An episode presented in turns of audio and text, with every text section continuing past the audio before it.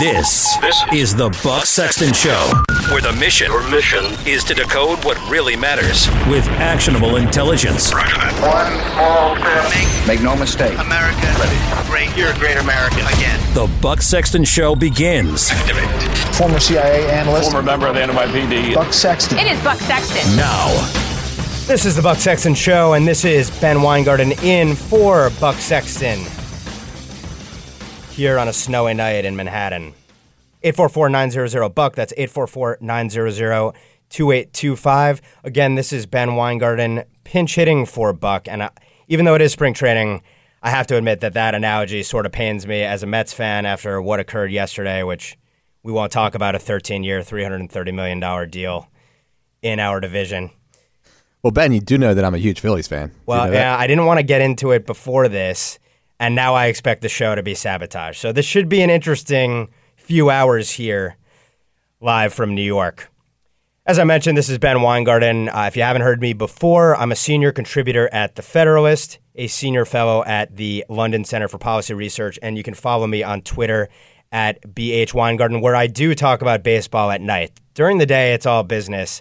Uh, most of the baseball tweets have been uh, as neurotic and upset as you might expect as a New York Mets fan. Blowing our window. Blowing our window. All right, if you're not a baseball fan, I will spare you with my sorrow here uh, as the guys behind the glass laugh uh, at my dismay. I want to open tonight first by thanking Buck because he does a vital job here, and that is to articulate the values and principles that we all share and that are not well represented.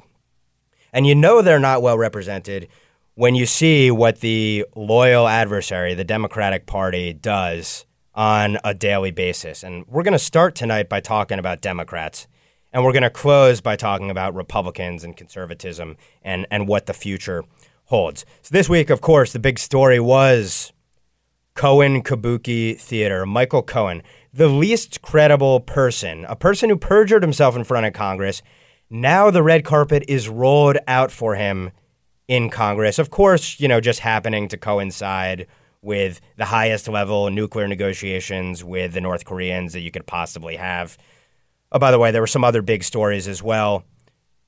Robert Lighthizer was on Capitol Hill and he dropped some important information about the Chinese trade deal, that there would actually be an enforcement mechanism, and there was news but the fact that incremental tariffs would not be levied on the Chinese as part of ongoing negotiations. We have the collapse of a socialist regime happening in our own hemisphere. We have India Pakistan squabbles, which are highly dangerous and potentially threaten many U.S. national interests in that part of the world. But the media focus was on the least credible person you could possibly have.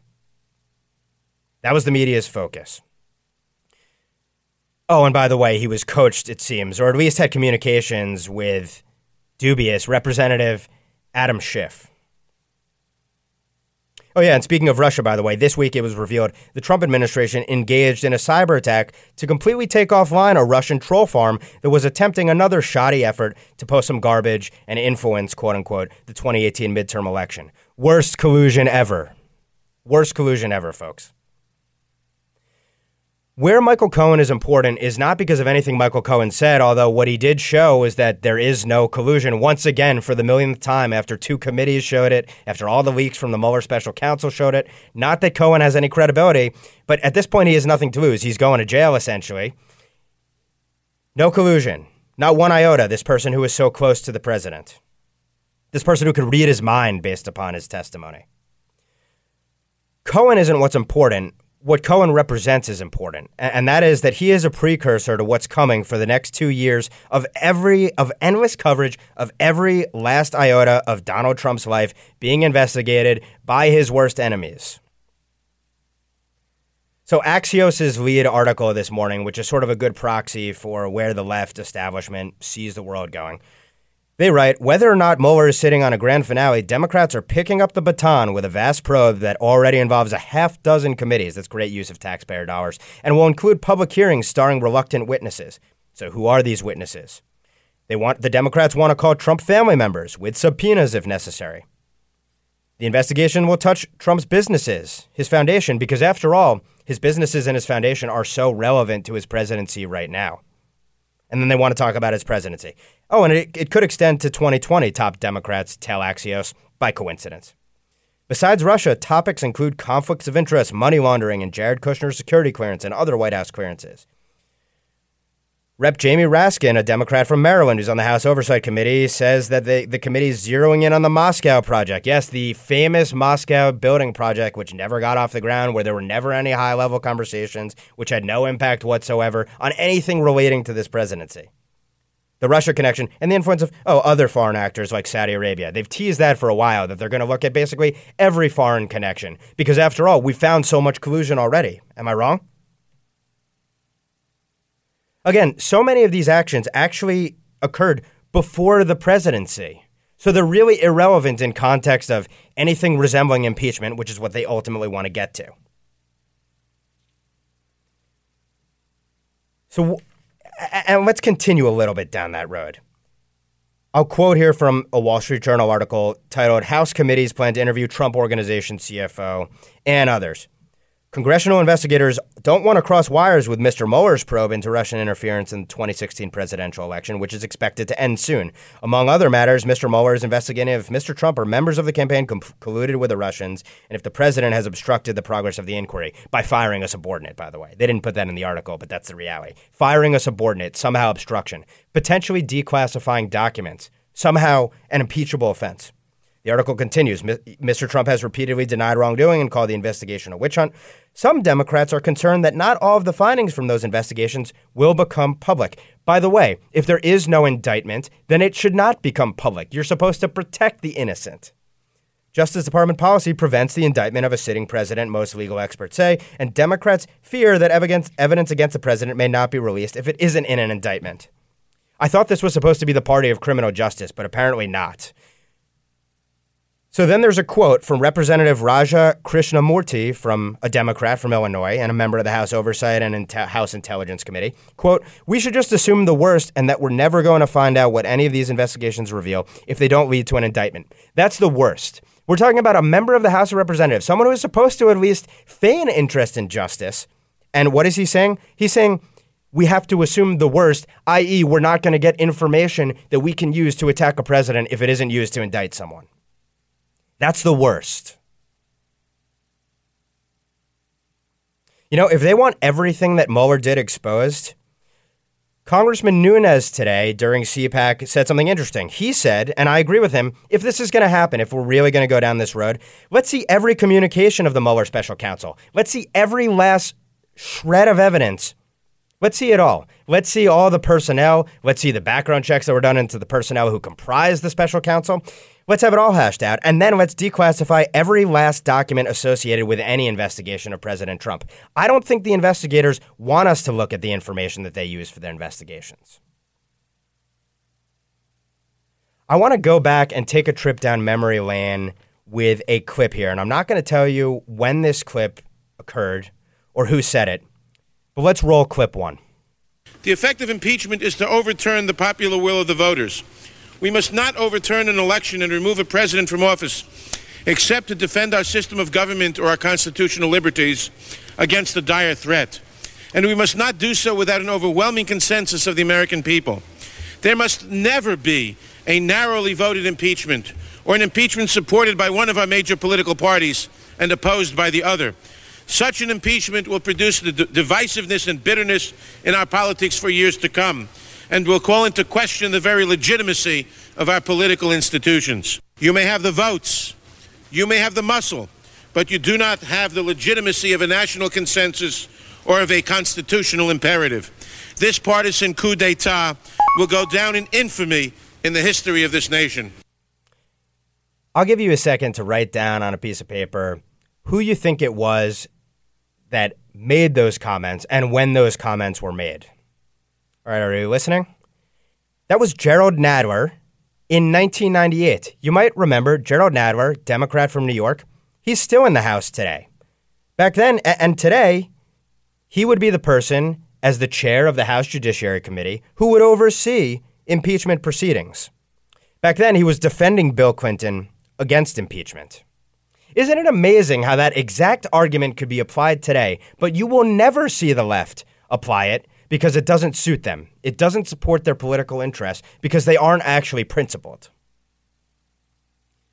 But you know what? Impeachment itself is actually besides the point. Yes, Democrats would love to impeach and remove if they could. They're not going to be able to get to the removal. And frankly, they recognize, some of them at least, the more sober ones, the old guard, if you will. And we'll talk about the old guard versus the young Turks a bit later. The old guard recognizes that impeachment is a weapon that could lead to self destruction. They saw the Republicans do it. And with some of the folks, the more progressive folks in the Democratic House right now, they could be in big trouble if they actually go down that path. But impeachment, again, is besides the point. It's not about that act. The goal of these investigations is to continue to create the appearance of smoke. But there's never any fire. There has never been a smoking gun. There is no fire. You've had people who loathe the president take unprecedented action to look into communications, private documents, take away boxes and boxes full of the most private communiques with lawyers of the president and others. There's no there there. But the momentum is such that they can't stop. They have to feed their base, and they are wedded to this narrative. And so, again, it's about creating the appearance of smoke for as long as possible, and that's going to mean into 2020 and through the election, clearly. Now, the question is does that actually move the needle with you, the American people? And I would suggest that it won't. Those who believe this is essentially a hoax, we're going to believe it's a hoax. Those who are on the other side and believe it's a Russian spy, they're going to believe what they're going to believe. The people in the middle, those old Reagan Democrats turned Trump Republicans, I don't think that this is going to play well with them. I really don't.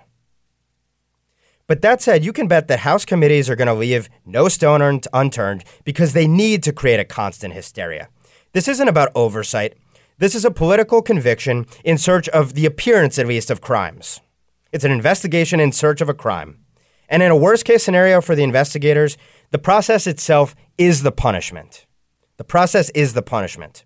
The whole purpose of this this whole effort that started well before Donald Trump was elected president, and we're talking June and maybe even earlier in 2016. The whole purpose was to sabotage and paralyze a presidency. And that's why we have four years of quote unquote investigation. This is Ben Weingarten in for Buck Sexton. Lines are open 844 900 Buck. That's 844 900 2825. We'll be right back. Welcome back to the Buck Sexton Show. This is Ben Weingarten in for Buck Sexton. Thanks for joining us on this Friday night. 844-900-BUCK. That's 844-900-2825. Before the break, I was talking about process as punishment when it comes to all of the investigations, first in both the Senate and House Intelligence Committees, the Mueller Special Counsel, the investigations that preceded them. I want to kind of summarize what has transpired because I continue to believe that this is probably the biggest scandal in American history, and only a small fraction of so called journalists are the ones covering this. And that's a travesty. It's a travesty not because we care about media, but because we care about truth. And thank God we have the internet. We would not have an informed citizenry without the ability of anyone potentially to be a journalist. So the intent, first of all, when it comes to every step back, when you know when the president talks about, well, Jim Comey assured him he's not a target. The president was always the target from probably even before investigations or dossiers or anything else started. We're talking in earlier in 2016 when he was popular and it actually looked like, wow, this guy is going to be competitive. So the first attempt was let's destroy him during the pre- in the run up to in the elections, in the primary season even. But then, as it advanced, let's start investigations as an insurance policy, you know, just in case the 0.001% chance this guy actually triumphs over Hillary Clinton. Then let's spy on his associates and let's use informants to try and entrap them in Russian collusion, premised on a salacious and unverified dossier paid for by Hillary and the DNC and collected from shady Russian sources. That's an interesting way to try to, in effect, frame someone. That's very. It it doesn't get any more Quintonian. It really it really doesn't get any more Clintonian than that. So he gets elected. Before he's even elected, there are approaches, there's recordings of conversations. Now, what is the intent, uh, intent of this?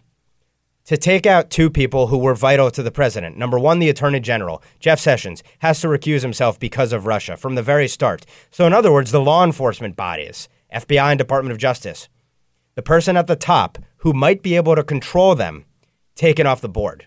The national security advisor, who actually agrees with overturning what the foreign policy and national security establishment have done for decades, taken off the board. So, two vital cogs pulled out immediately, taken off the playing field. Later on, as they're continuing these investigations, they use a firing letter that's drafted by one of their own, Dag Rosenstein, to try to create a case of obstruction. See, Rosenstein wrote the letter on behalf of the president. The president fires Jim Comey. But isn't that interesting? It was sort of a trap in some way. It's kind of, it'd be interesting to actually it, well, of course, Congress can't interview Rosenstein because he's running out the clock. He's talking to favorable media offline, getting them to write favorable things about him in a war that he's having with McCabe. But Congress doesn't get to have any oversight over something that really matters.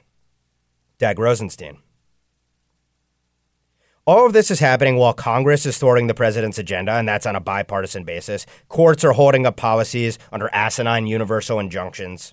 And then you have the Mueller special counsel, which is not only squeezing anyone close to Trump, but toxifying anyone around him, trying to get them to cough up something, anything that will stick. So that's part of it. But then the other purpose is to cover up the needed investigation of the investigators. How do you have a team, and, and not just their political inclinations or the fact that they were all pretty much pro Hillary people, but how do you have people who are the establishment of the establishment as the ones who are supposed to be independent? If you are a part of the deep state, quote unquote, you can't be independent. If your career was made, if you spent decades in these bureaucracies, in these institutions, you're independent special counsel in name only. Many of the folks involved with wrongdoing, which was never investigated, the investigators probably very closely know Robert Mueller. They might have gotten promotions from him at certain points during their career. He was the FBI director. How can it possibly be independent? Oh, yeah, and then in the middle of all this, we find out about, you know, prospective coup d'etats, 25th Amendment literally deposing a president. That is the stuff of police states. So, who are the ones destroying the institutions? Who are the ones acting in true Russian, if not Soviet fashion? You know, Vladimir Putin is probably smirking about this whole thing, I have to say. And what is going on in Congress right now is merely the extension of one big, never ending effort to create the appearance of illegitimacy, of crimes, so that even if President Trump isn't taken out by Congress, the voters will do their bidding. Or at very worst, he'll be a president not even able to stand on one leg, but maybe standing on a pinky toe. You know, the gravest national emergency of all has been the rolling effort to frame the president as a national emergency that requires regime change. Or maybe there never was truly a regime change in practice. The first peaceful non transfer of power in American history. This is Ben Weingarten in for Buck Sexton on the Buck Sexton Show, 844 900 Buck, 844 900 2825.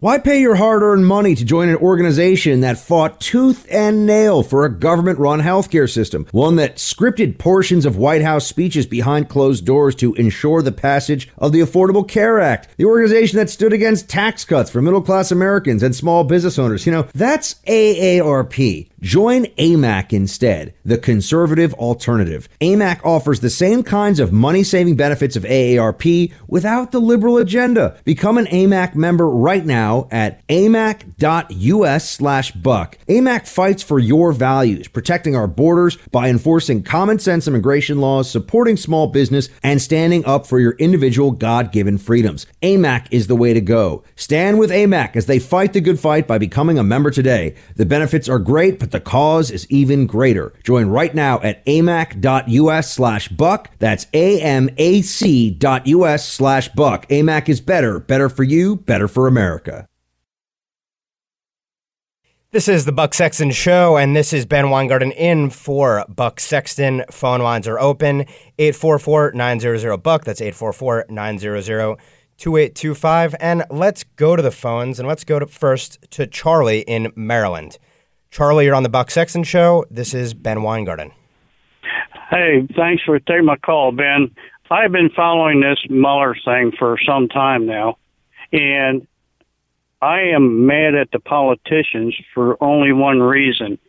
They don't run this country. The bureaucrats run it, and they're openly about it. They are committing treason against this president, and nobody is really saying much. I just find it absolutely amazing that we let this go. Charlie, thank you so much for the call. And you know, I, I, I 100% agree with you. This really comes down to the administrative state. At the end of the day, you know, regimes change or administrations change. Control of the House, control of the Senate fluctuates, but the bureaucrats are forever. They are always there, and many of them are almost impossible to fire. In fact, if you actually look at the government internal ratings of government employees, everyone gets like an A plus plus. It's almost impossible to get downgraded. Probably the the more corrupt or political acts that you make, you probably rank higher, sadly, in many agencies. And this has been reported and documented, though obviously not bandied about frequently by the political class. Not to say, of course, that there aren't rank and file folks who do a great job, but if you're in a political bureaucracy and you are not political, it's very tough to rise and advance. That's why someone like a Mike Flynn, incidentally, it was so amazing that he rose to the position as the head of the DIA under President Obama. Amazing that he ended up at that point, given how impolitic he was. But it really does come down to the bureaucracy, the administrative state. And incidentally, Congress Congress has ceded power to these agencies. These agencies technically fall under the executive branch, but it's clear they are a fourth branch of government. I wrote I wrote a lengthy piece about this actually, and I, I just tweeted it out, where I talk about the fact that we have created a fourth branch of government that is unelected, unaccountable, and it molds the powers of all three branches. So actually, if you look at what how a federal agency works, literally federal agencies play judge, jury, prosecutor, executioner. So if you are involved in some sort of legal action when it comes to an agency, you have a business. Your business is regulated by an agency. You flout a regulation. You want to litigate against the, against that agency. You have to go in front of an administrative judge. So it's a government judge. You couldn't have a more rigged playing field. There's a great quote. I urge you to look it up. Look up Gary Lawson. He's a law professor who's written about the administrative state and shows you that the administrative state is tyranny. If you have all three branches of government in one subsection of the executive branch, that's tyranny. The whole purpose of separation of powers was that you didn't have executive, legislative, and judicial functions all under one roof. That's why this this is much bigger than any one particular president. It's much bigger than these last 2 years and maybe the 6 years to come. It's fundamentally about who rules. Do the, we, the people, rule or do bureaucrats rule? Congress has ceded its power to these agencies. They've delegated their own powers away. Shame on Congress for doing it. And it also allows Congress to never take responsibility for anything. And we wonder why does every pivotal decision end up at the Supreme Court? Well, it's because Congress is completely derelict in its duty. It's out to lunch. There's no courage among Congress to actually do its job, which is to legislate. One other quote that I would urge you to look up, and I'll paraphrase it here, is from Harry Truman. Harry Truman talks about the fact, and, and again here, we're talking now, you know, 70 years ago almost, 60, 70 years ago. Harry Truman talked about the fact he thought he had power as president until he met the bureaucrats. They, he says something like, except for those damn bureaucrats, they run the show. That's a, that's a president. So imagine now, you know, we're almost 70 years on from Truman, how much more entrenched and powerful government is, which is already so big and already has literally stacks of. If you looked at the Federal Register, we're talking hundreds of thousands of pages. And then when you look at the rules and the regulations, which is really where laws are written, that's not written by a congressman. A congressman says, here's sort of the broad policy, and it might be a thousand or 3,000 page bill. But then every single part of that bill all of the rules and regulations are then delegated out to these agencies. So the real laws come down to a bureaucrat. And by the way, if you're one of those bureaucrats and you want to go to the private sector, you might you might yourself take it upon yourself to draft the rules that they're really complicated and only you as a regulator know how to interpret them. So what do you do? You go work then in the industry that you were regulating. And what do you do there? You consult on the most complex regulations ever that you yourself drafted because you're the only one who can help that company avoid getting in trouble with a particular agency. And you make X times as much as you made while you were working in the public sector. So it's a really perverse incentive system. And it's a perversion of limited government, consent of the governed. They run the show. You don't run the show. All right, let's go to another call. Let's go to Bill in West Virginia. Bill, you are on the Buck Sexton Show. Thanks for taking my call. Hey, uh, I believe in fighting fire with fire and that, and they've been uh, hounding Trump with uh, over the 2016 election, and uh, he's had no no proven uh, collusion by him with the Russians in that. I think the 2018 election should be investigated because the Democrats seem to want to keep the border open, and Trump and the Republicans should call for an investigation of the Democrats and any possible collusion that they're using to aid the the uh, Mexican drug cartels by wanting to keep the uh, borders open. Thanks for the call, Bill. And you know, it's interesting. They never want to talk about foreign influence when the foreign influence might actually help Democrats.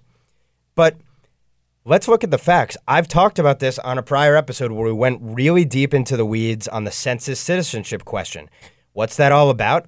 Well, non citizens, including illegal aliens, get counted in the census. The census, the population numbers count everyone, citizens and non citizens. So that includes the, you know, the kind of range of 10 to 20 million illegal aliens or maybe more in America.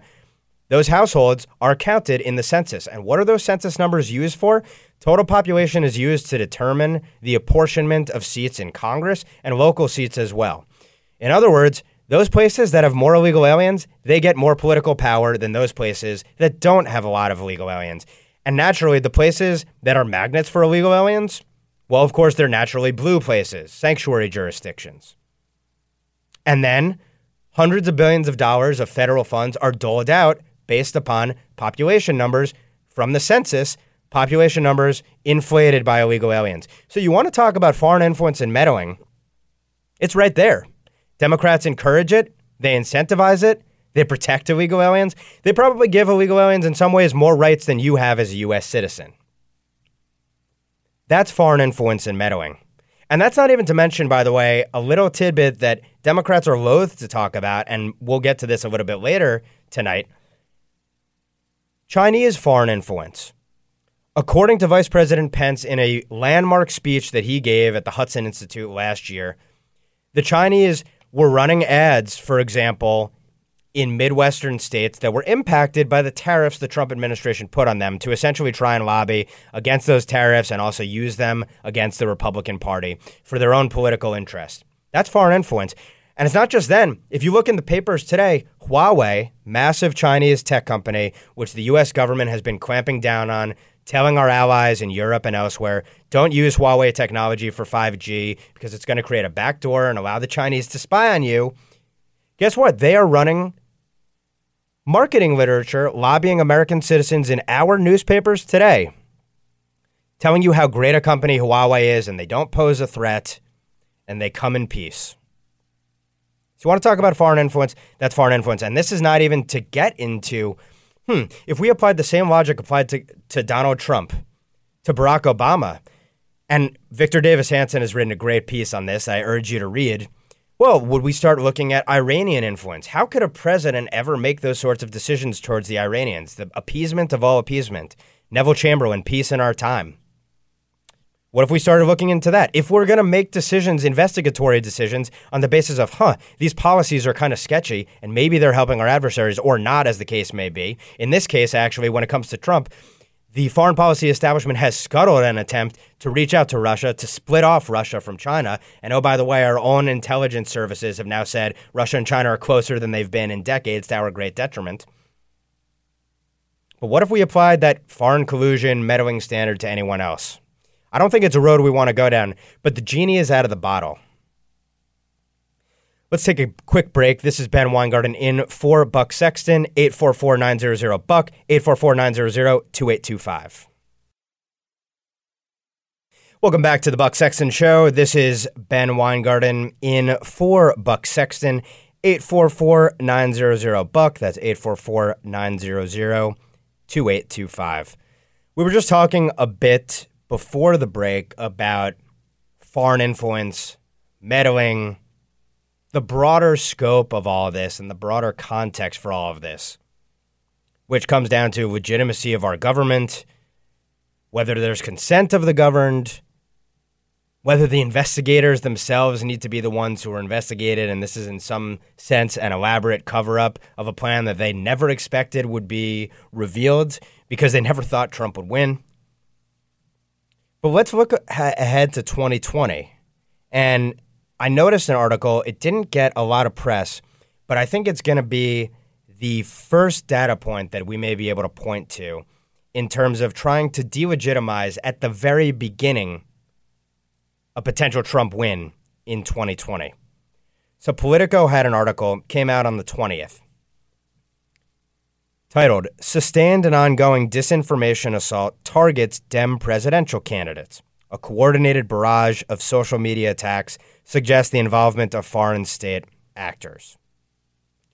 And I want to read a little bit from this because it's critical to note that they are getting this information out now, that foreign powers are using social media to try and destroy Democratic candidates. So it starts a wide ranging disinformation campaign aimed at Democratic 2020 candidates is already underway on social media, with signs that foreign state actors are driving at least some of the activity. The main targets Senators Kamala Harris, Elizabeth Warren, and Bernie Sanders, and former Representative Beto Cultural Appropriation O'Rourke four of the most prominent announced or prospective candidates for president. A Politico review of recent data extracted from Twitter and from other platforms, as well as interviews with data scientists and digital campaign strategists, suggests that the goal of the coordinated barrage appears to be undermining the nascent candidacies through the dissemination of memes, hashtags, misinformation, and distortions of their positions. But the divisive nature of many of the posts also hints at a broader effort to sow discord and chaos within the Democratic presidential primary. Hmm, where have we heard this narrative before? Dissemination of memes, hashtags, misinformation, and distortions of their positions. Well, if that's going to swing the election, why didn't we lose the Cold War like 60 years ago? I mean, if it, if it was just literally, let's put out some memes, hashtags, misinformation, and distortions. I mean, wouldn't the Soviet Union have won? They could have flooded American news with all sorts of memes and hashtags. You know, this isn't to discount the fact that foreign adversaries use misinformation and disinformation for their ends. They absolutely do. If you want to see that, look no further than the Khashoggi caper. Look at how they created this narrative about Jamal Khashoggi that actually has completely influenced U.S. foreign policy, pushing us away from the Saudis, trying to attempt to undermine a bloc against Iran, the number one threat in that region of the world. Foreign influence is real. Misinformation and disinformation are a fact of life, and they are massively powerful because when you change people's minds, you ultimately change their activities, and in politics, it's obviously paramount. But let's put in context what Russia did last election. If you look at the, they spent a few hundred thousand dollars on some crappy social media ads that, yeah, there may have been several million impressions. But do you think that anyone changed their mind based upon any of the garbage that was put out by the Russians? You think that that caused discord and influenced the election and swung votes?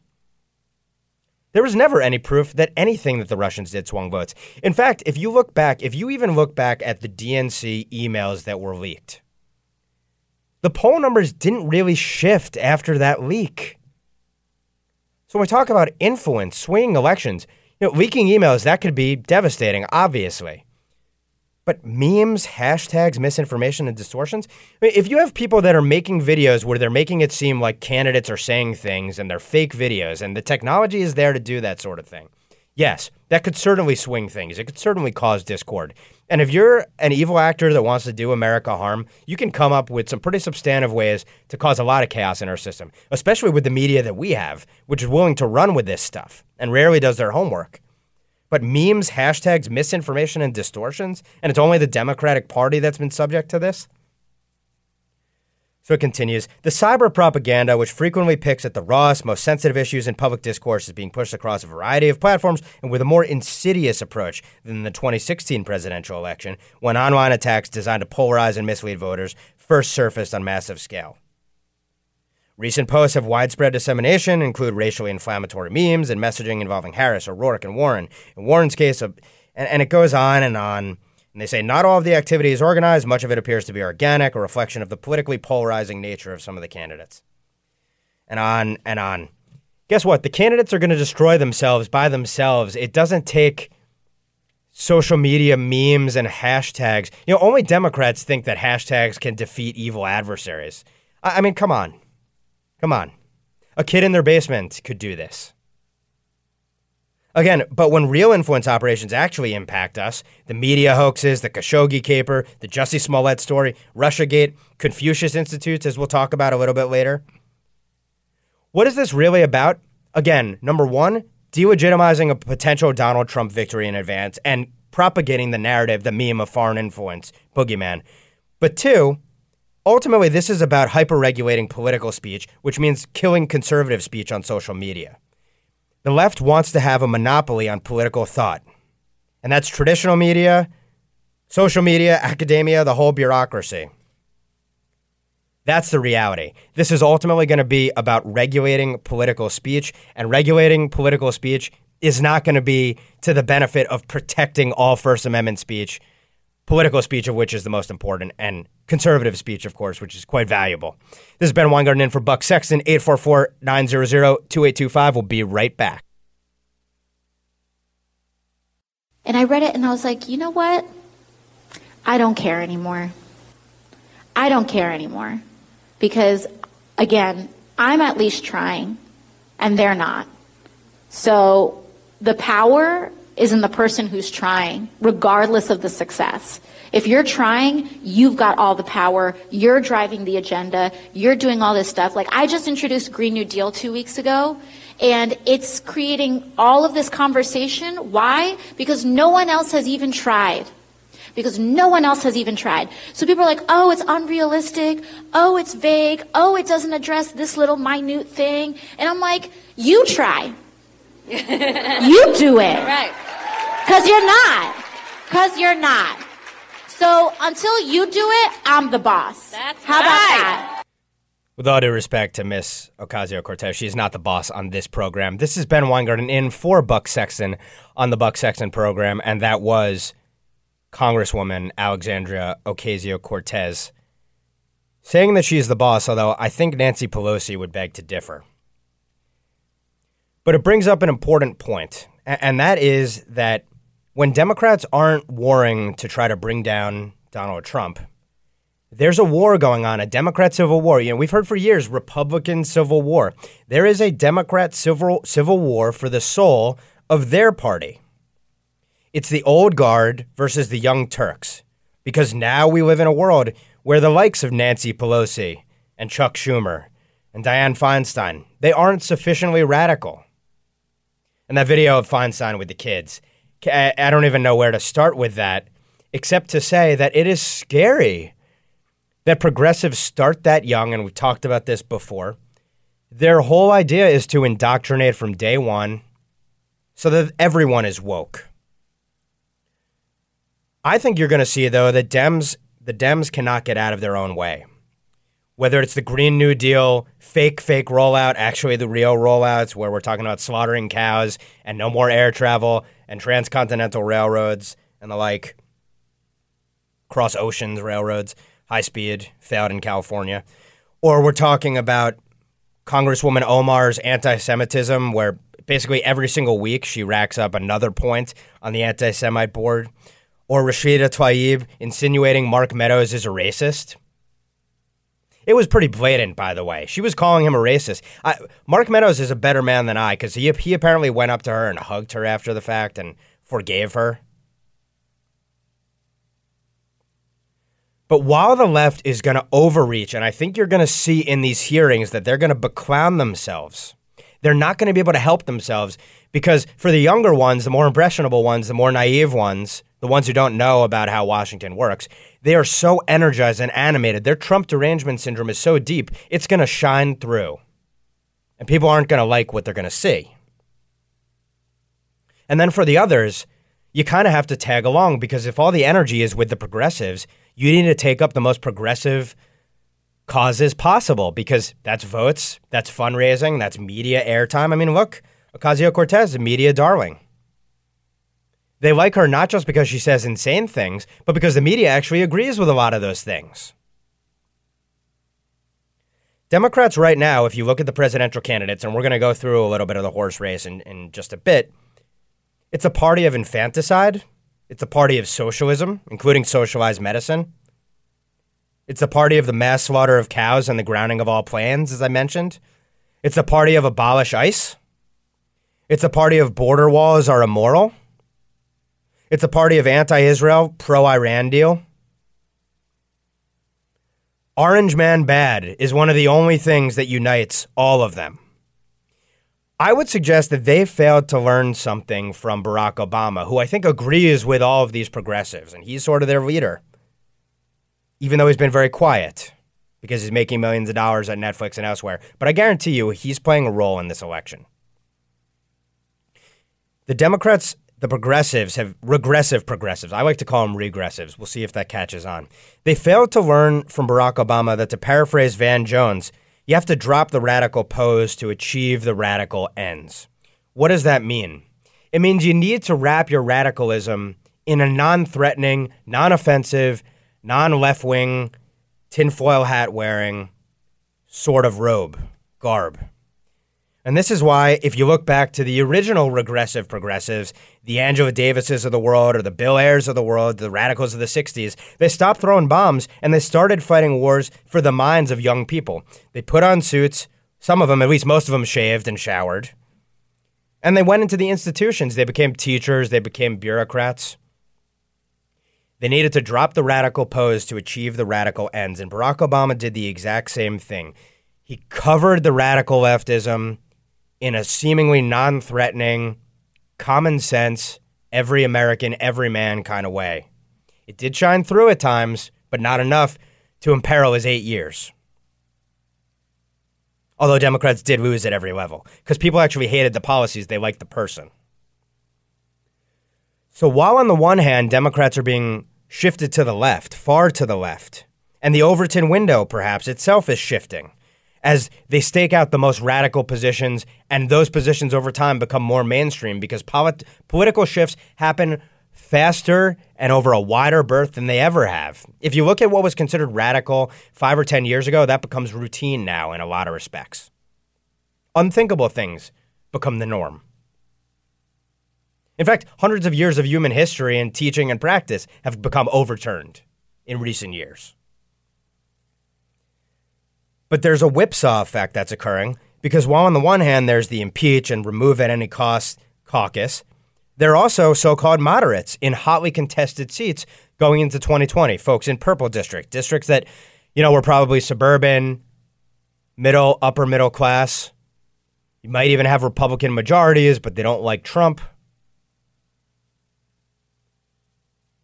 And Republicans, to their credit, for once, are actually playing political hardball. So you have Republicans in the House that are making amendments to legislation and forcing Democrats to actually take hard votes.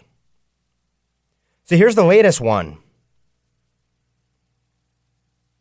there was gun legislation that came out in the House. And what did Republicans do? Well, it was a bill to expand federal background checks for gun purchases. This is how it's described in the Washington Post. So I'm going with the left interpretation of what happened here. And they write 26 moderate Democrats join Republicans in amending the legislation, adding a provision requiring that ICE be notified if an illegal immigrant seeks to purchase a gun. Talk about a poison pill. Democrats can't vote for that. Well, actually, 26 so called moderates did. This not only incensed the Ocasio Cortezes of the world, it actually incensed Nancy Pelosi too, because her job is to keep order within her party and make sure they all stick together. So again, I give Republicans credit. They actually played hardball once. Amazing. They should do it more often. They should do it on things that we care about. So, what is the reaction of Speaker Pelosi and the Ocasio Cortezes of the world? When we come back from this break, I'm going to go through the sort of gulag politics that you're about to see from the left. This is Ben Weingarten in for Buck Sexton on the Buck Sexton Show. I'll explain what I mean by gulag politics in just a minute. 844 900 Buck. That's 844 900 2825. Welcome back to the Buck Sexton Show. This is Ben Weingarten in for Buck Sexton. Phone lines are open 844 900 Buck. That's 844 900 2825. 25. You know, during the break, I was scanning my Twitter feed and came across this great tidbit that sort of exemplifies exactly what we were talking about earlier when it comes to bureaucrats. This is Exhibit A of bureaucrats cashing in. I believe this is from Politico. Annals of Speculation. I'll quote from this little note. How much could Robert Mueller make if he decides to head to a law firm as he wraps up his investigation as special counsel? Washingtonian's Marisa Kashino asked around. Quote, as high a number as the market has available, says Jeffrey Lowe, the Washington managing partner of legal recruiting firm Major Lindsey and Africa. Quote, firms that can pay $5 million will offer $5 million. If they can pay between $5 million and $10 million, that can be the number two. Unquote. To be clear, this is Politico writing, we're talking about annual compensation, so 5 to 10 million bucks a year. Another quote, 5 million, I, I think that's the starting point says the McCormick Group's Stephen Nelson. At least several million, says Garrison and Sissons, Dan Binstock, though he adds it could be significantly higher at certain firms. Exhibit A of bureaucrats cashing in, but let's actually look at the more substantive point, which is if Politico is writing right now, and I believe it's Politico, about how much Mueller stands to make in the private sector before the report is even delivered, this really must be a nothing burger of a report. I mean, you're talking about compensation for Robert Mueller before this report that we've been waiting for with these breathless bombshell report after bombshell report, day in, day out, every news cycle. Now, the story that they want to focus on is how much Robert Mueller is going to make when the special counsel concludes. Hmm. Let's go back to what I was talking about before, which is the Democratic Civil War and the sort of AOC versus Speaker Pelosi, old guard versus young Turk split. Well, in this case, AOC and Pelosi are standing together against their so called moderates in their party, who, of course, are a minority within their party. So the Washington Post headline is House Democrats explode in recriminations as liberals lash out at moderates. I'm kind of surprised that the article didn't read Republicans pounce on House Democrats explode in recriminations as liberals lash out. Well, they'll probably do it now. So that article says, and remember, this is dealing with legislation that 26 moderate Democrats in the House went along with Republicans on where in expanding federal background checks for gun purchases, Republicans added a provision requiring that ICE be notified if an illegal immigrant seeks to purchase a gun. Democrats hate that. Now, it's absurd that they hate that, but Democrats hate that. So the article reads in part, and I quote In a closed door session, a frustrated Speaker Nancy Pelosi lashed out at about two dozen moderates and pressured them to get on board. Quote, we are either a team or we're not, and we have to make that decision, unquote, Pelosi said, according to two people present but not authorized to discuss the remarks publicly. But Ocasio Cortez, the unquestioned media superstar of the freshman class, that's I, I, let's see when a Republican is described as an unquestioned media superstar in a supposedly straight news article on the Washington Post. The unquestioned media superstar of the freshman class upped the ante, admonishing the moderates and indicating she would help liberal activists unseat them in the 2020 election. So Ocasio Cortez, this 29 year old with no power in Congress whatsoever, but a massive social media following and a press that loves her, clearly, self evidently, she's talking about primarying, primarying moderates. Corbin Trent, a spokesman for Ocasio Cortez, said she told her colleagues that Democrats who side with Republicans quote unquote, are putting themselves on a list You're on a list if you cross Alexandria Ocasio Cortez. So now we're talking about blacklisting within the Democratic Party. Isn't that fascinating? Who are the ones acting like authoritarians? So Corbin Trent, this spokesman, goes on. She said that when activists ask her why she had to vote for a gun safety bill that also further empowers an agency that forcibly injects kids with psychotropic drugs, you seriously can't make this stuff up. They're going to want a list of names and she's going to give it to them, Trent said, referring to U.S. Immigrations and Custom Enforcement. You're on a list. You're a moderate. You vote your conscience. You vote probably in line with what your moderate, supposedly constituency says. You're on a list and you'll get primaried. Now, I encourage Ocasio Cortez to try to primary these people because if they get primaried and they're in quote unquote moderate districts, that means Republicans are going to sweep those districts clean and be back in a majority in the House. But seriously, that takes some nerve. First of all, again, who is Alexandria Ocasio Cortez to be the one coming up with these litmus tests? But then, even more importantly, Democrats are drawing lists. You know, I'm just I'm reminded of the Seinfeld episode where Elaine Benes, you know, she's on the list. She can't get the Chinese food. She's been blacklisted by the Communist Party. So when I talk about gulag politics, that's where I'm going. You're on a list. You're out. It's Ocasio Cortez's way or the highway. Is that where the Democrats want to be? They want to systematically pick off anyone who dares dissent from what progressivism demands? Again, please do that, Representative Ocasio Cortez. Please, I beg of you, name and shame every single moderate who votes along with a Republican on something rational. Illegal aliens going to buy a gun. Hmm, maybe that should concern us a little bit. In fact, it's an issue in her home state. MS 13 runs rampant here. Ocasio Cortez knows full well who they are. What if you're a law abiding citizen in one of these places? What does Ocasio Cortez say to you when a kid is out playing in the street and a legal alien buys a gun, kid gets shot accidentally by a gang member? What does she say to those parents? You know, being a leftist means never having to grapple with the consequences of your policies.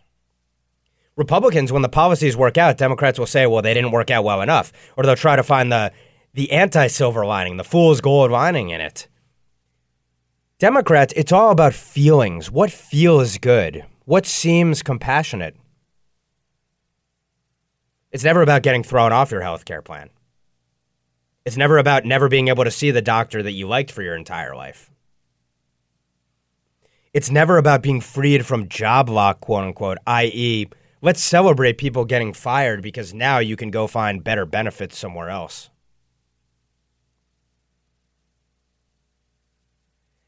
AOC never has to grapple with the reality of anything that she says because the media will never hold. Where are the fact checkers going line by line, word by word, through every last thing that Alexandria Ocasio Cortez says? And I hate to harp on her because, on the one hand, she's a sideshow. It's sort of embarrassing. On the other hand, though, she is a representative of where her party is going, at the very least ideologically. I'm sure there are going to be more seasoned people that are going to follow in her footsteps, although, of course, Democrats might not like someone who's more seasoned. They think that she's authentic, quote unquote. She's a bartender, quote unquote. In fact, I would say that AOC is just the new age version of Bernie Sanders. And look where Bernie Sanders is. Bernie Sanders would have been would have been dismissed as a total kook. Socialist, goes on his honeymoon to the Soviet Union, and if you haven't seen those videos, you have to see the videos of him celebrating, looking like the useful idiot that he is, taking shots of vodka in the Soviet Union in the Cold War, celebrating with these folks. But that guy would have been competitive in a general election last time around, and he's one of the favorites in the Democratic primary this time around. In fact, if it hadn't really been rigged on the Democratic side with the super delegates last time around, he probably beats Hillary Clinton. Ocasio Cortez is just an inexperienced version of Bernie Sanders. So we can dismiss her, we can mock her, we can deride her. But the reality is, she has built up a following in the public. And not only that, she has shifted the Overton window. I said it before. These policies, they may seem nuts, and they are nuts, and they are disastrous. And you can look at world experience, example after example, but the lesson has to be constantly retaught. That's what Reagan taught us. Freedom never being more than one generation away. What Democrats are talking about right now are the worst possible ideas, the most regressive ideas you could ever have. They've been tried over and over again. Look at East and West Germany, look at North Korea and South Korea. Examples are plentiful. They need to be taken seriously and they need to be fought day in and day out. We're going to talk a little about that Democratic field and what is to come. This is Ben Weingarten in for Buck Sexton on the Buck Sexton Show.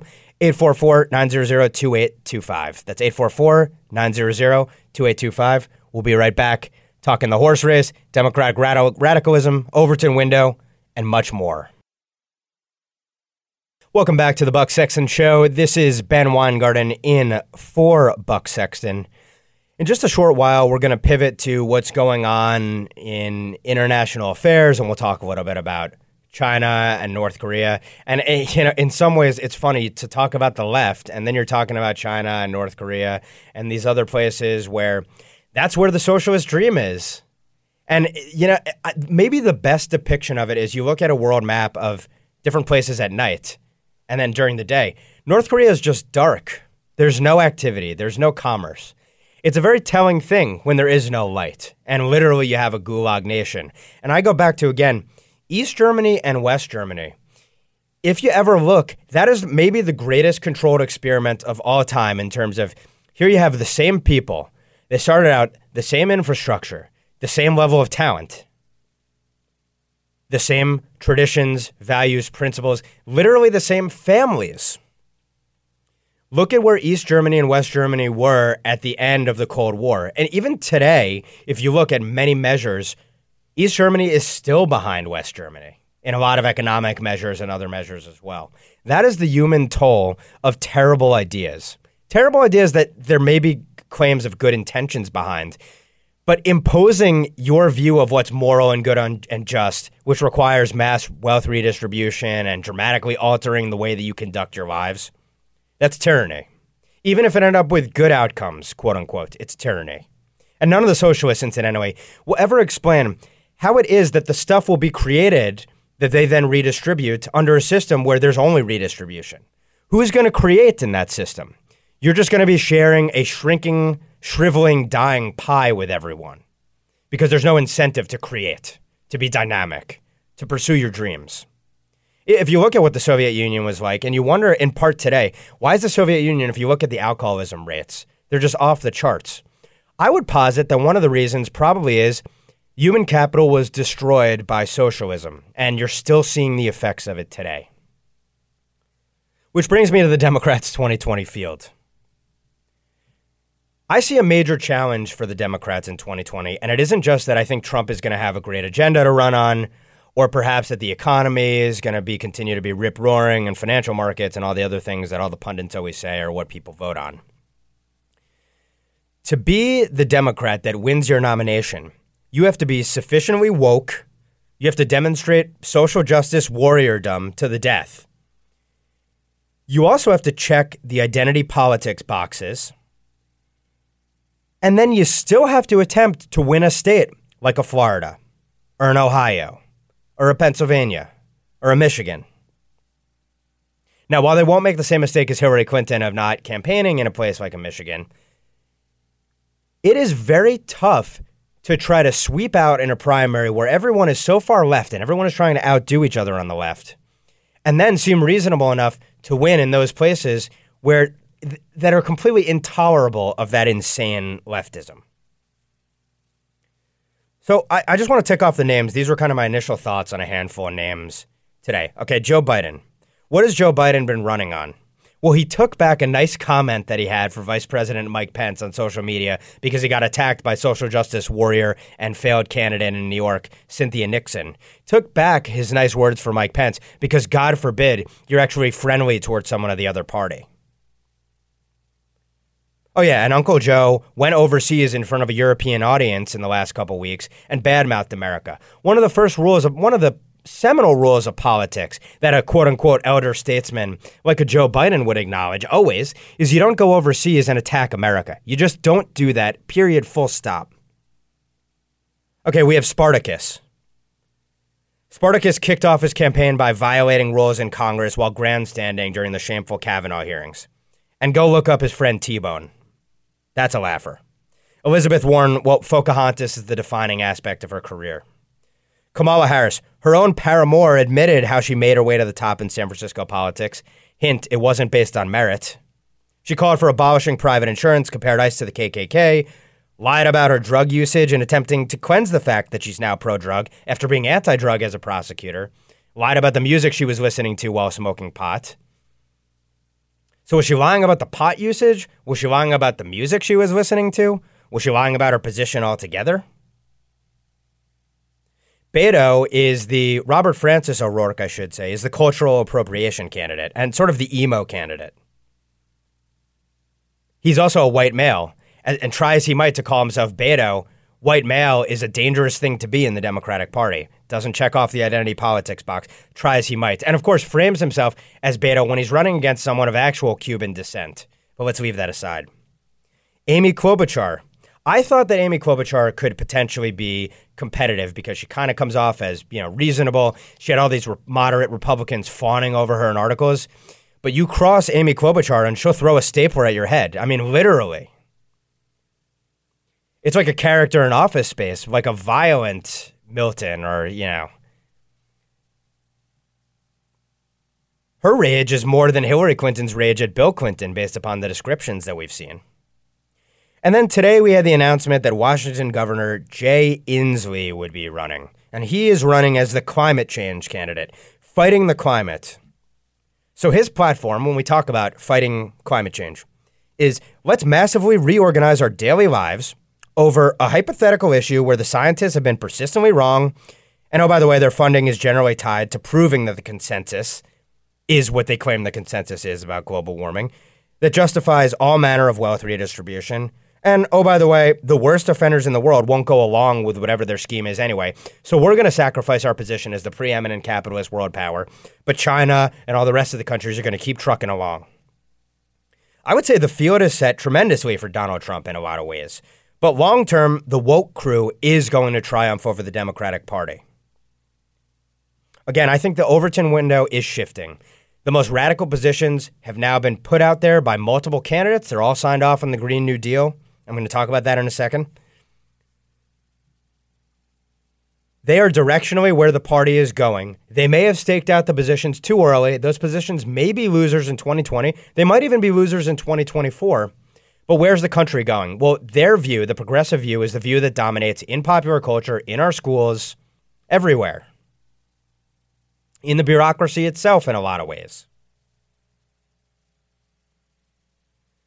And worth noting, incidentally, Democrats are out there working to kill the Electoral College right now. Colorado was the most recent state to enter an interstate compact that needs a majority. It needs, I think, 270 electoral votes uh, for this legislation to pass, where essentially you would have a national popular vote that determines where all the electoral votes in a given state go. So a state might vote Republican, but if the country majority votes Democrat, all those states' electors go Democrat. And it appears, at least right now, that it's constitutional. You have 12 states and the District of Columbia. I forget if they're included in the 12 or they're incremental to the 12 states. 172 electoral votes by latest count covered here. See, they want to actually have direct democracy, which is tyranny. It, all of these politicians love to talk about democracy, the greatest thing ever. The founders hated democracy. The founders talk about democracy as tyranny of the majority, where 50% plus one vote can vote away the rights of everyone else. Just because you have free voting doesn't mean you don't end up in tyranny. And let me just say why the Greens? Why are they going with green? Jay Inslee, the most recent one, and the Green New Deal and the rest of it. I would suggest that it's because science is the only way that they can justify socialism. The green movement is socialism masquerading as science. They have to create a crisis that they can justify by something that is unimpeachable, that you cannot argue against, or you're anti science. So if the science demands a totalitarian response, only a Neanderthal could oppose it. Worst case, if the green agenda fails, they get their friends rich through cronyism. We have Solyndras ad infinitum, in perpetuity, forever. That's what the green thing is really about. It's about they can't win based upon the actual evidence, so they need to go science. Aha. This is Ben Weingarten in for Buck Sexton on The Buck Sexton Show, 844 900 2825, 844 900 2825. Welcome back to the Buck Sexton Show. This is Ben Weingarten in for Buck Sexton, 844 900 Buck. That's 844 900 2825. All right, in a past episode of this program, I went into great detail into what I think is the most vital, underestimated, underappreciated, and potentially most significant of all policies that the Trump administration has undertaken, and of course, not gotten nearly the credit it deserves for it, in part because it is in some ways a rebuke of everything the experts, quote unquote, have told us for almost 50 years. And that is the fact that China is a competitor. More than that, it's it's an adversary. And while the administration may couch its terms somewhat diplomatically at times, it's very clear that there has been a marked change. Now, why should we care about China as a major geopolitical competitor beyond the fact that it's the world's second biggest economy, it has nuclear weapons, it's a massive population and landmass, massive natural resources, and all the other knock on effects of having this behemoth that's adversarial with a communist run government facing us in a vitally important strategic region of the world. I always go back to the question why should we care? How does this actually impact our daily life? And the first thing right off the bat is besides trade that we have with China, there's also the fact that literally trillions of dollars worth of goods traffic through areas, seas, that are in China sort of near abroad. And if that were to change, if that relationship were to somehow fundamentally change, or those seas were not to be able to be patrolled freely by the U.S., you can imagine the economic calamity that would occur if China actually took aggressive measures there. And, and by the way, the Chinese military has threatened U.S. ships in this region. So this is a real threat, and it really does impact actually the day to day. And we're not just talking stock prices, but we're talking about costs of goods when you go down to your local Walmart or any other store in America for that matter. Overshadowed in what I've termed sort of the kabuki theater of the Cohen hearing and all the rest that we're about to see over the next couple years. Over the last two weeks, there were three major developments, three major stories relating to China that have nothing to do with the trade deal that may or may not ultimately end up being negotiated. What are those three stories? Well, one of them starts in all places in Cincinnati, Ohio. I doubt that you saw this story. A local news source there, WCPO 9 Cincinnati, a local television station, I believe, wrote an article titled Chinese Spies Covet Cincinnati's Corporate Secrets. Was October arrest an isolated incident? And here's how that article starts. It says To anyone who was startled when an alleged Chinese spy who targeted GE Aviation was arrested in October 2018, here's an even more alarming fact. It wasn't an isolated incident. Cincinnati companies are regular targets of Chinese spies, hackers, counterfeiters, and business partners. This news source has learned from court documents, government records, and interviews with business and federal law enforcement officials. And then they go on to quote a U.S. attorney for the Southern District of Ohio. Quote, economic espionage is a very significant threat, said Benjamin Glassman. It could cost people their jobs. It could destroy companies. With the destruction of companies comes the destruction of communities, and really a radically different place for the United States in the world. And the article goes on to talk about all the sorts of economic espionage that has involved companies just in Cincinnati, Ohio alone. And you can bet that there are investigations into this sort of espionage everywhere because, as the article lays out, there have been indictments, numerous indictments that the Trump administration, under this FBI and Department of Justice, have ramped up to bring Chinese nationals to justice. And in the particular case, when it comes to GE Aviation, it involved what's termed the first Chinese intelligence officer to be extradited to the U.S. for prosecution. And by the way, he's not the only one. News broke just before we came on tonight that Canada is set to begin proceedings that will allow Huawei CFO Meng Wanzhou to be extradited to the U.S. per an announcement from the Canadian Department of Justice on Friday. So this is ramping up. We are starting to bring Chinese actors who violate sanctions, potentially, allegedly, or engage in economic, economic espionage, we're actually taking the fight to them. We are applying justice. We are not acting fearful in our response and proving that we're a paper tiger, as the Chinese may have assumed for, say, the last eight years, and really probably the last 28 or 38 or 48 years. So, one story, Cincinnati. Another story, a report out from the U.S. Senate Committee on Small Business and Entrepreneurship that's chaired by Senator Marco Rubio, as, who has come out as one of the staunchest China hawks joining the Trump administration and encouraging the Trump administration's actions against the Chinese.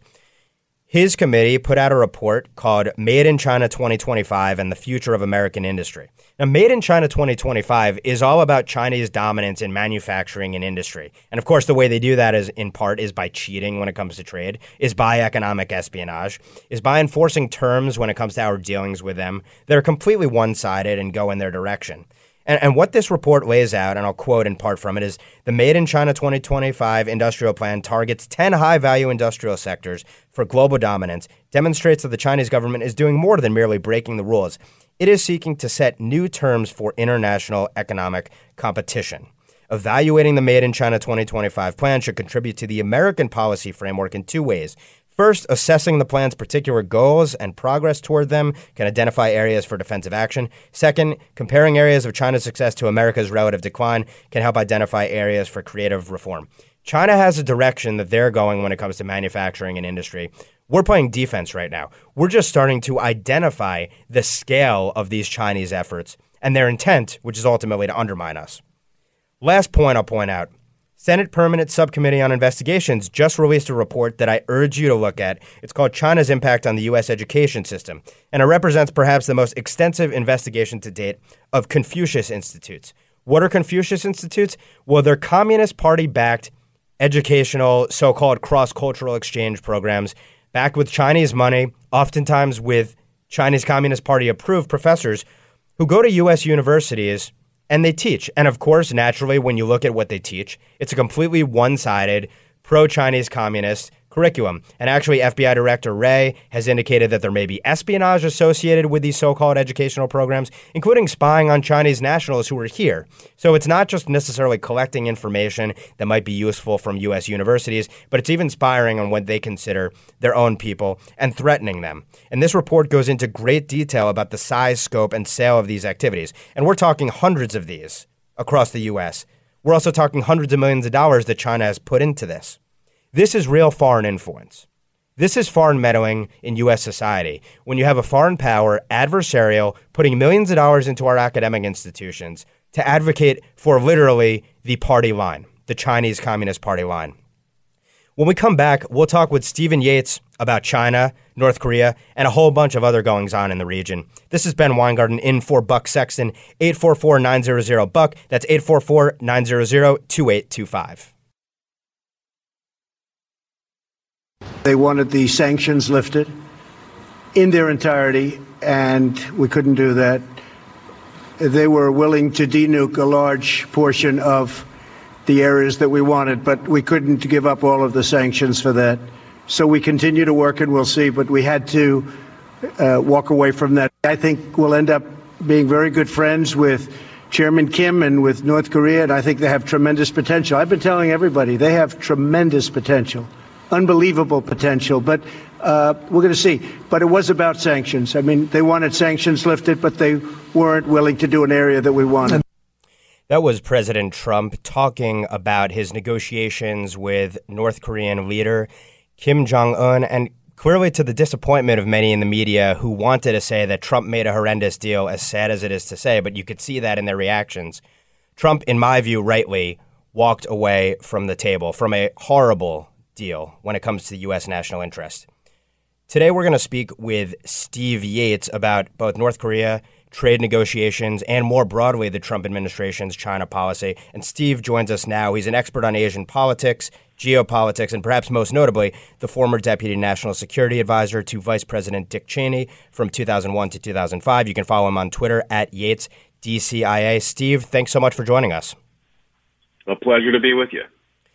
Well, let's start in North Korea. And, and the vital question when it comes to all of these negotiations is what does Kim Jong un actually want to achieve? So I asked that question to you. What does he want? Well, it's a it's a fair question, but I think before you even get to that, I think there's a couple of things that are long term issues where where experts, pundits, and sometimes foreign leaders mistake where our president thinks he wants to go and how he's going to get there Uh, and I think we've seen in this instance another example of people making long-term assumptions based on short-term tactics by our president. And just as they have been for several years now, they're likely to be wrong. And so the on again, off again summits and walking away from the table, it's part of what this president does uh, in his negotiations. And sooner or later, people will figure it out. North Korea, uh, I, well, the best we can tell, this is one of the most isolated parts of the planet. Uh, it wants some sense of connection with the outside world, but not too much in its own country. It still has total control. Uh, and it wants easing of sanctions, which affect its ruling class more than its people. Uh, and uh, it wants the U.S. to remove its forces from the Korean Peninsula, somewhat lessening the security threat it perceives.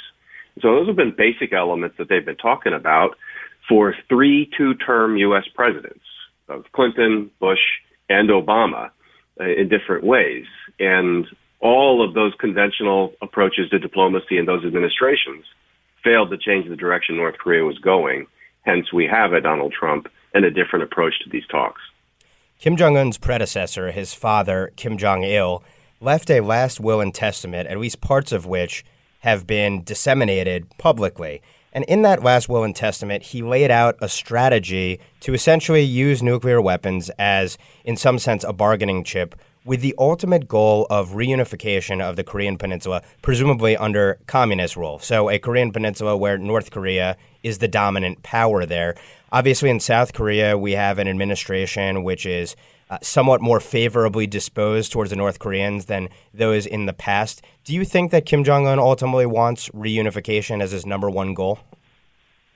I think that is their dream. And I think in the North Korean propaganda world, they believe their dream. Uh, but it only takes a few seconds of awareness of what reality is in North Korea.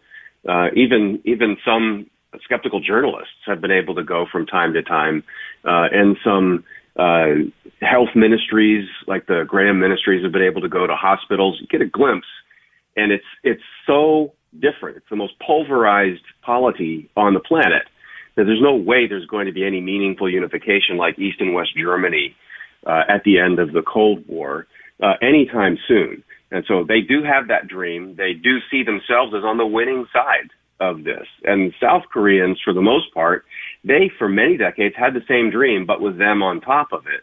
And in recent decades, they've kind of come to the conclusion of this would be extremely costly, extremely risky. And just because we're technically all Koreans, we're totally different than these people now.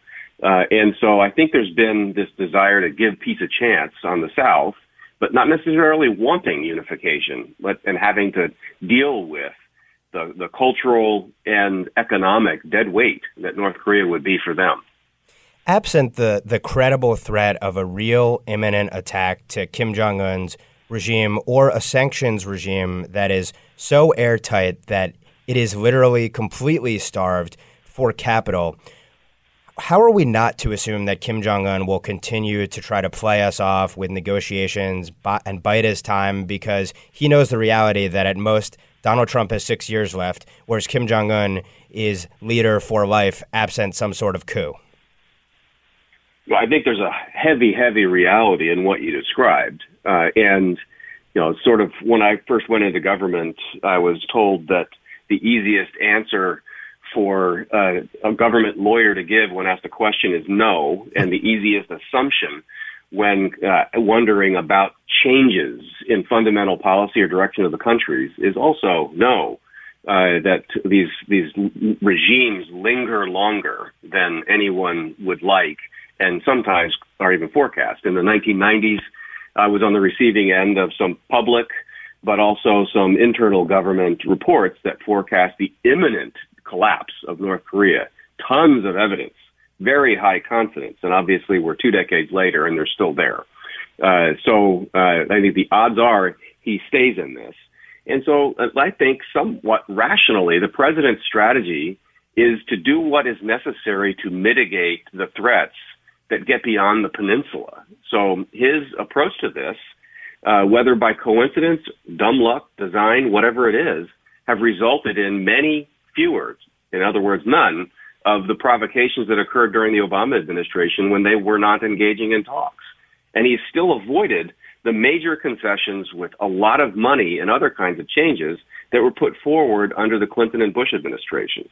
So for now, I think he's been threading that needle. I don't think uh, it's been a mistake to try to hold out the Vietnam economic development model as something for a North Korean to possibly understand and maybe aspire to, because they're not going to become Seoul.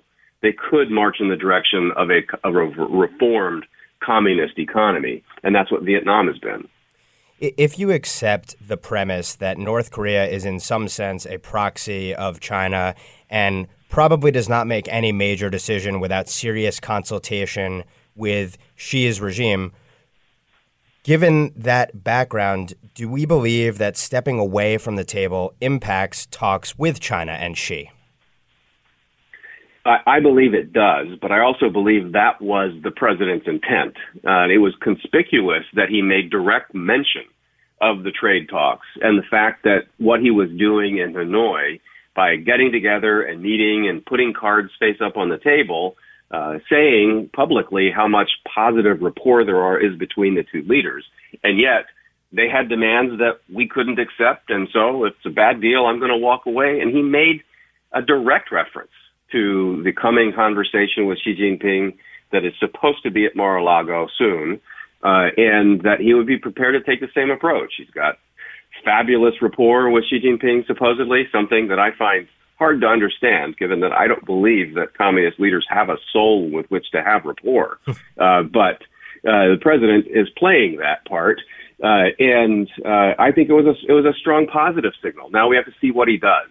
Uh, but best I can tell, the administration is looking for a framework for long-term negotiations on trade, not believing that they're going to get a quick hit on China trade that's going to solve the problem. And in that regard, it's the same as North Korea. Goes without saying how vital trade is between the U.S., the number one economic power in the world, and China at number two. Do you see the trade negotiations, as I do, as one part, one facet, albeit a very big one, of a much more comprehensive pushback, in some sense, overturning almost 50 years of U.S. policy vis a vis China, pushing back on both when it comes to law enforcement, that is, indictments over espionage and other malign acts of the Chinese in the U.S., a military buildup, rhetorical, and then also substantive policy issues where we are comprehensively pushing back. Is trade just one facet of a comprehensive plan, in your view? So I deeply hold that view that the trade negotiations are very important. Uh, they're fundamentally much, much more important to China than they are to the United States. And I think we might have the first administration in my lifetime that fully understands that, or at least partially understands that. Uh, but China's economic dependence on the United States is a sizable proportion of its total GDP. Uh, for the United States, our interaction with China is like half a percent of, of GDP. Uh, and, you know, we don't want to lose that willy nilly. That kind of a change matters and will be felt, but it's far from fundamental. Uh, and so we have a, a negotiating position of strength. And it's good that we have some sense of that and engage in the conversation.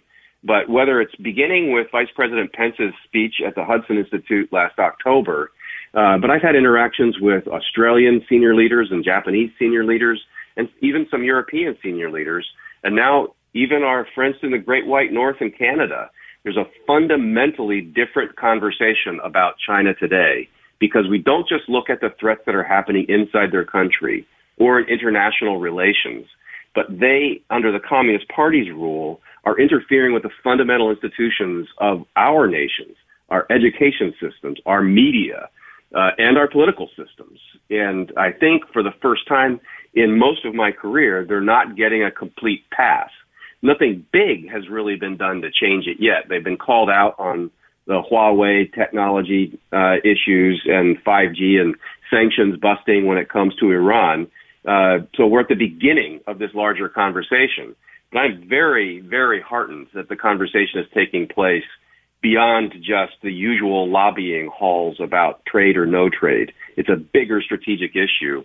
And uh, it's it's kind of bothered me that people have talked about the Cold War being over in the early 1990s when a very large Communist Party plays a serious role in global strategy today. There's a substantial challenge for the administration, which is that long term, China, I think, clearly does represent the biggest geopolitical threat to America. But in the short term, financial markets and many in the business community hate the sort of punitive policy that the Trump administration has taken to develop the leverage to actually have hopefully beneficial negotiations. If you were counseling the president, how would you suggest that he deals with the competing tensions of needing to keep the pressure on China, which has had real impact internally in China, but also dealing with the fact that financial markets don't necessarily like it and he's going to be on the ballot in two years? Know, I think that the the administration's team at the at the highest levels are are very sensitive to this and very aware of it. Uh, uh, no, I, I, w- I wouldn't mislead to say that I have been brought into multiple inside conversations, and this is what I hear firsthand in those multiple conversations. But I, uh, but my dealings with them uh, indicate that they that they basically have somewhat of a divide and conquer communication strategy, which is hard in this day and age that everything goes out into different medium and blurs together. Uh, but they've been they've been messaging to Wall Street uh, their intent, which they mean to try to make some real progress in rebalancing the U.S.-China economic relationship. Uh, and I, I think that they have worked into their communications somewhat uh, an element that I, I believe strongly in that uh, I have a great respect for the history of China and for the people of China. Uh, I don't really think that the policies that we stand for are anti-China. That's what the Communist Party wants to parlay out there to keep us from being able to do anything to protect our own interests. It's the Communist Party that's the problem. That's the 1% of China uh, that dominates the 99% of the rest of the Chinese. And that 1% is the one that has denied their culture, their heritage, and broken their fundamental institutions of family and faith and other things that were valuable parts of the historical Chinese experience. And so, while that's a, a big nugget to get out there in the public, there are elements, I think, of the administration's thinking to understand this. So they speak to the Wall Street, which they're familiar with, and uh, they have people on the team that talk every day uh, with leading influencers up there uh, to try to make sure that they understand we are going to try for outcomes. This isn't just an all-out war for the sake of war when it comes to the talk of trade. Uh, it's a rebalancing with a purpose, and we should benefit from it, and so should the Chinese people if it's done right. And secondarily, uh, they so far have remained committed to keeping elements of pressure in place. There's some, you know, they've delayed the escalation of tariffs from go uh, from 10 and 15 percent up to 25. Uh, but uh, that's for a time. And I think if, if the president has to walk away from the next round of talks without meaningful progress, those things will come into play, and he'll keep the the leverage going into the election cycle. He can't afford to go soft on this, in my estimation, and hold the electoral college coalition he had in the Rust Belt states. That was a big change in 2016, and it made a strategic difference politically. Steve, we're going to have to leave it right there. Thank you so much com- for coming on. We've been speaking with Steve Yates. You can follow him on Twitter at YatesDCIA. Thanks so much for coming on. My pleasure. Thank you. This is Ben Weingarten in for Buck Sexton on the Buck Sexton Show, 844-900-BUCK. That's 844-900-2825. Lines are open. All right, we just spoke with Steve Yates, former Deputy National Security Advisor to Vice President Dick Cheney, and someone who I would say has a tremendous grasp on the situation in Asia this battle that's going on right now between the Chinese and their proxies, namely North Korea, and then all of the other nations. And the U.S. has been working to align itself with these other nations and start to comprehensively counter a China. And, you know, for years, for decades and decades, we were told about China's peaceful rise. This relationship was open with Richard Nixon back in the 70s. and the idea was that China would get rich alongside the U.S. This would be in both of our interest. Economic liberalization, quote unquote, would lead to political liberalization. Well, everything that we've seen since Tiananmen Square in 1989 proves that that was pure folly. And guess what? The Chinese Communist Party doesn't necessarily want to be a peaceful trade partner. Essentially, what we have helped to do is build China's economy. And it's not just through anything resembling free trade or fair trade. It's through stolen intellectual property on the parts of the Chinese. It's through economic espionage, it's through unfair trade dealings, it's through cyber attacks, it's through them killing our intelligence officers, literally. It's through the biggest attack in U.S. history, cyber attack in U.S. history, the Office of Personnel and Management, where essentially China stole the files of more than 20 million, supposedly, government employees. The most sensitive information, the documents they fill out to try to get a government job. When there's a national security implication, there's an investigation, a substantial background check, and we're talking 100 plus pages background check. China hacked that information and it gave them a tremendous advantage.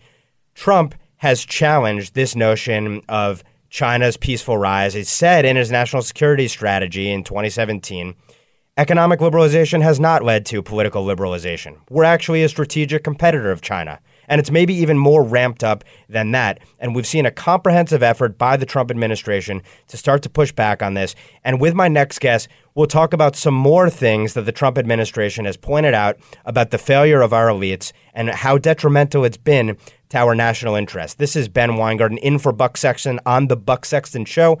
844-900-BUCK. That's 844-900-2825. Back in just a moment.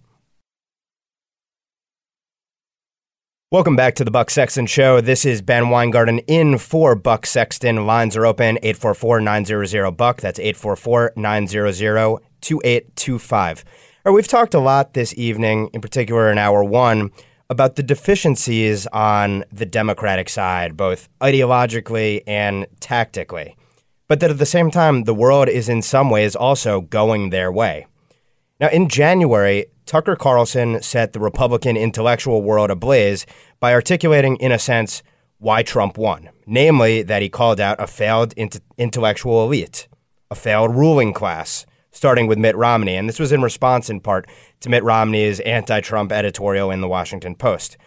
And what Tucker raised were many failings of the elites, starting with the fact that they're not really ruling for the common good anymore, so much as the good of third world nations or feel good policies that make them feel as if they're virtuous and compassionate people, regardless of the outcomes for their supposed beneficiaries, while they continue to enrich themselves and accrue more power.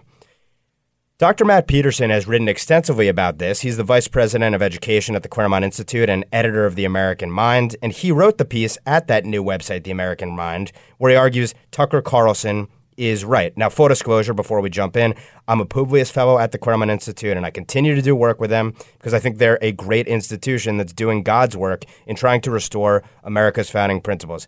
Dr. Peterson, thanks so much for joining us. Thank you so much for that introduction, Ben. Thanks. Well, it's my pleasure, and thank you for writing this piece. Let's start at the highest level, which is how, in your view, have our elites failed us? Oh gosh, so there's so many ways. I mean, I would start though with a misunderstanding of American principles and purpose. Uh, the the first failing you'd have to talk about is that the education of our elites uh, fails to understand and distinguish what is distinctive about America and what American the American principles of government are, and therefore what we ought to be aiming at. What's the purpose? Uh, and so what you have, what you see uh, in elite society is a an unwillingness or an aura, a culture that is very reluctant to embrace something distinctly American, and it's much more apt to say what's wrong with America, right? Uh, and, and, it's suspicious of, of patriotism.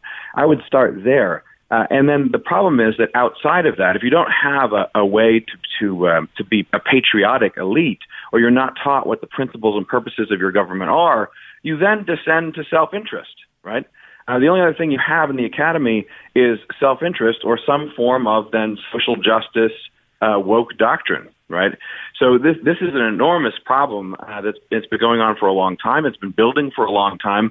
But what you see now are people like Tucker talking about it explicitly on the right in ways that uh, really no one has for some time. There's a political element, of course, but if you believe that politics is downstream from the culture, part of what comes out of our elites are sort of norms, governing practices for how to live your life. And, and that comes well before we talk about policies. Charles Murray, whose work I'm sure you're very well familiar with, talks about in one of his books the idea that the elites don't preach what they practice. In other words, they sort of promote an anything goes a progressive, utopic sort of worldview uh, where they reject the traditional values and principles on which our entire civilization is based. But then in their own lives, they live very conventionally, and they really do a disservice when they exhibit certain behavior in their rhetoric and other behavior in their private life. Do you think that factors into the sort of Tucker thesis and your view as well? Oh, absolutely. I think Tucker is 100% right about this, and obviously Charles Murray uh, has spearheaded uh, the, the proof of this in, in very real and damning social science. So, what you see is that when you are a member of the elite, you're reluctant to adopt any policy that actively promotes the health of the family. At the same time that you know, uh, because of your station, you know that, that getting married is a good idea, staying married is a good idea. Uh, marriage is much healthier among elites than it is among the rest of society. And so this is where Tucker really made his mark. This is why Tucker's monologue uh, uh, resonated uh, throughout the country. What he said was, and this is quote, culture and economics are inseparably intertwined.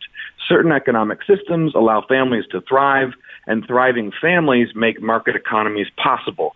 That's what he said. And so what he did is, is do something different. He said, no, no, no, you can't just treat policy as if it's separate from the promotion or the denigration of the family. Uh, economics, as it used to be called, was, was used to be called political economy. Economics is necessarily tied to um, uh, to to morality and, and to uh, promoting certain kinds of behavior and rewarding it and punishing other kinds of behavior or discouraging it. And I don't really think this should be controversial, but unfortunately, a lot of rhetoric on the right uh, that we're just used to, that we've adopted over the last few decades, makes it controversial to say these things. I think it's kind of a truism that an economy derives from a culture, and embedded in that, to your point, is the idea that morality matters and it clearly functions in a free market. And a capitalist system doesn't just arise out of nowhere. Otherwise, you know, the people who had claimed that China, for example, would become economic, would become politically liberal and socially liberal because it's economically liberal, they would have been proven right if it was that economics decided. But actually, it's the other way around, and it starts with people and their own voluntary actions. Now, the criticism of Tucker's piece, and you deal with this in your piece as well, is that if the free market leads to certain disasters in society, creative destruction implies both not only creation but also destruction, and there's real societal cost to that. Then is Tucker arguing, and are folks like you who support his argument, then arguing that we should sort of rebel against the free market in some ways because there are societal losses in free market systems as well? I think it's a matter of priority. I think um, I think the best way to understand it is that for um, human nature it does desire a, a free market in the sense that we we do have a drive within us, right, to be creative, to take initiative, to buy and sell things among um, amongst ourselves, so forth and so on. But in order to do that, we need a governmental structure around it some way but that, that establishes kind of rules of the game uh, and and points us in certain directions as opposed to others. So let me give an example because I understand absolutely why many people might be listening saying, I'm not sure what this guy's talking about, or I, I don't know if I quite agree with Tucker. This sounds like you know some kind of socialism or some kind of uh, you know great society type doctrine, and, this is not what we're talking about. It's not what Tucker's talking about. Carlson said that our leaders should speak out against the ugliest parts of our financial system because not all commerce is good. Uh, some commerce is, in fact, uh, harmful.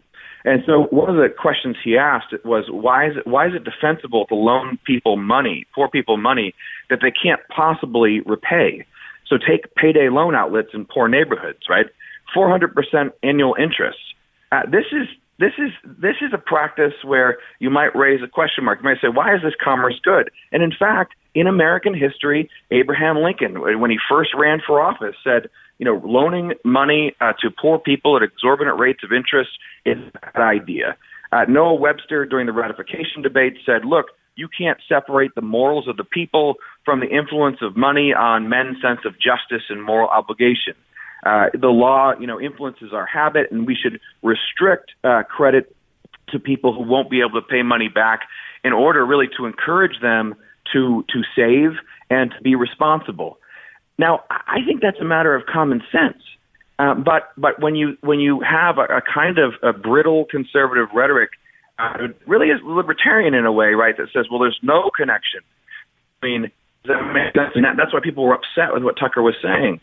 But I think Noah Webster was right, right? Laws to prevent credit to poor people. They help encourage good behavior, bad behavior.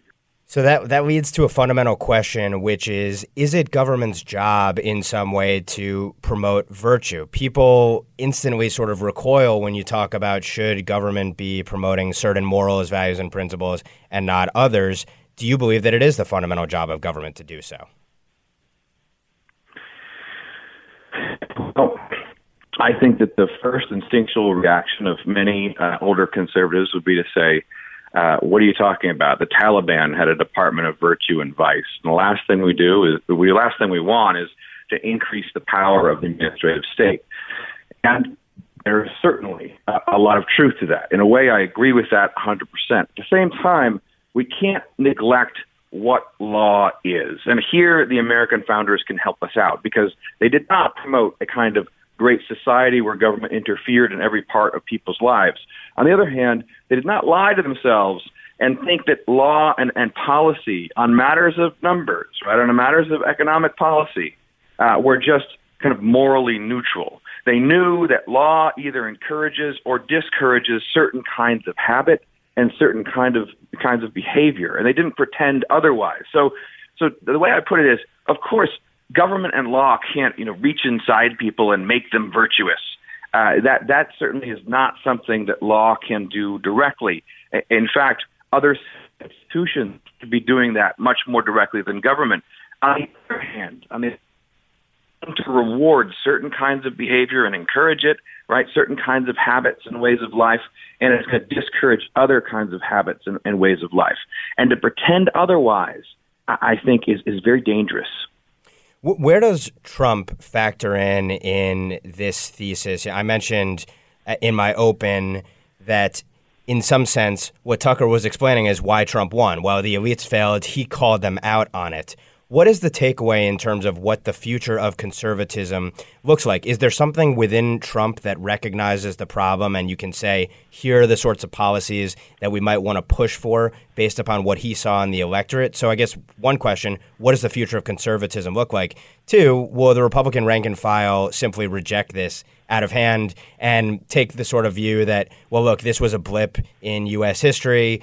This president actually rejected everything that we showed in our 2012 autopsy of why Mitt Romney lost, and the status quo will ultimately prevail again. Uh, well, I'm certainly of the view that even though there are many people in Washington and, and elsewhere uh, in power you know, is President Trump, I mean, they, they think that once President Trump leaves the scene, and of course they hope to force him out, off the scene, uh, force him off the stage. Um, they, they hope that things will go back to the way they were, and I think this is a, a dangerous delusion as well. I don't think things are going to go back to the way they were. I think that what we're having is, or what we should be having, is a very serious debate about what is a matter of principle and what's a matter of policy. So principles should be the things that don't change, right? Uh, that that dictate what kind of policy we should propose given the circumstances. But policy changes over time because we find ourselves in different circumstances. So. Uh, you know, to give an example of, of, of, I think what Trump understands and what Trump can actually uh, uh, teach us, uh, the Federalist Papers. Let's go all the way back to the you know the ratification of the U.S. Constitution. Uh, our founders are very clear about this. Justice is the end of government, and, and Charles Kesler, uh, the editor of the Claremont Review of Books, warned of this 20 years ago. He said conservatives avoid arguing about questions of justice whenever possible. And by that, I think he meant, you know, they like to argue about numbers and GDP and and uh, utilitarian kind of arguments of efficiency, and they didn't want to argue about justice. In the meantime, the left talked about justice all the time, right? Social justice is, is their mantra. And, and so if we avoid arguing about questions of arguing about political questions and talking about justice, uh, we really are, are eschewing politics, Kesler said, whose central issue is justice. And, and that's a problem. So the example I would give is a matter of rhetoric. When it comes to economic policy, whatever the policy should be, we can debate about. We can debate about right with evidence. If we if we you know tariffs as an example, will this lead to the ends that we want? Think about the, the, the arguments that are going to win, that resonate with people. Trump's argument economically over and over again is I care about our people. My purpose is uh, to make their lives better. And he's very clear about that. He's very, in very simple and stark language. Whereas conservatives are still, in a way, fighting the Cold War. In, in their mind, you know, they're fighting against the Soviet Union, and they'll say things like, well, you know, this is good because it's, it's free, it leads to freedom, and it, it's part of the free market. Well, freedom is good, right? But freedom needs to be justified because ultimately justice is the end of government. The name of the piece is Tucker Carlson is Right. You can find it at The American Mind, and we've been speaking with its author, my friend Dr. Matt Peterson, Vice President at the Claremont Institute, and also the editor of the new website, The American Mind. Dr. Peterson, thanks so much for joining us. Thank you so much for having me. And we'll be right back. This is Ben Weingarten in for Buck Sexton on the Buck Sexton Show, 844 900 Buck. That's 844 900 2825.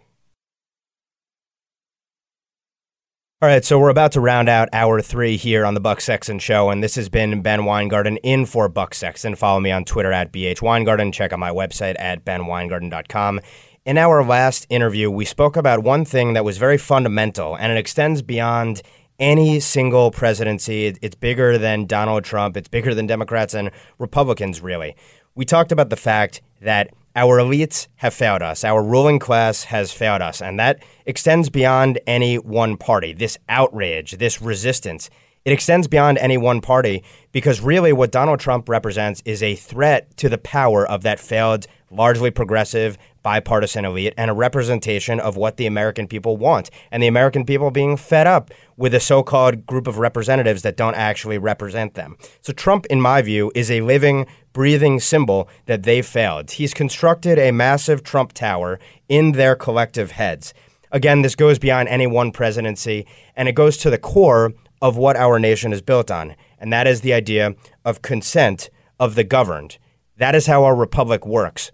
The resistance, the outrage, the intransigence of our political class is in direct proportion to how strong his punchback has been against them. They hate him, they hate what he represents because he represents their failure. And he represents you, you deplorable Americans.